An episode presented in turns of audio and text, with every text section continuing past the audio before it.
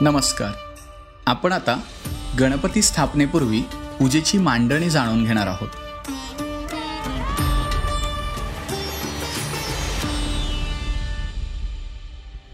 सर्वप्रथम आपण जो काही गणपतीसाठी आरास किंवा देखावा तयार केला असेल तो पूर्व पश्चिम असावा. त्यावर चौरंग किंवा पाठ ठेवून सर्वप्रथम त्यावर लाल रंगाचा मदरा किंवा लाल रंगाचे आसन टाकावे. त्याच्याच उजव्या बाजूला खाली गहू किंवा तांदूळ टाकून त्यावर कलश स्थापन करावा. त्याच चौरंगाच्या पुढे पाच विड्याची पाने त्यावर सुपारी खारीक बदाम हळकुंड आणि प्रत्येकी एका पानावर एक फळ अशी पाच फळे ठेवावी.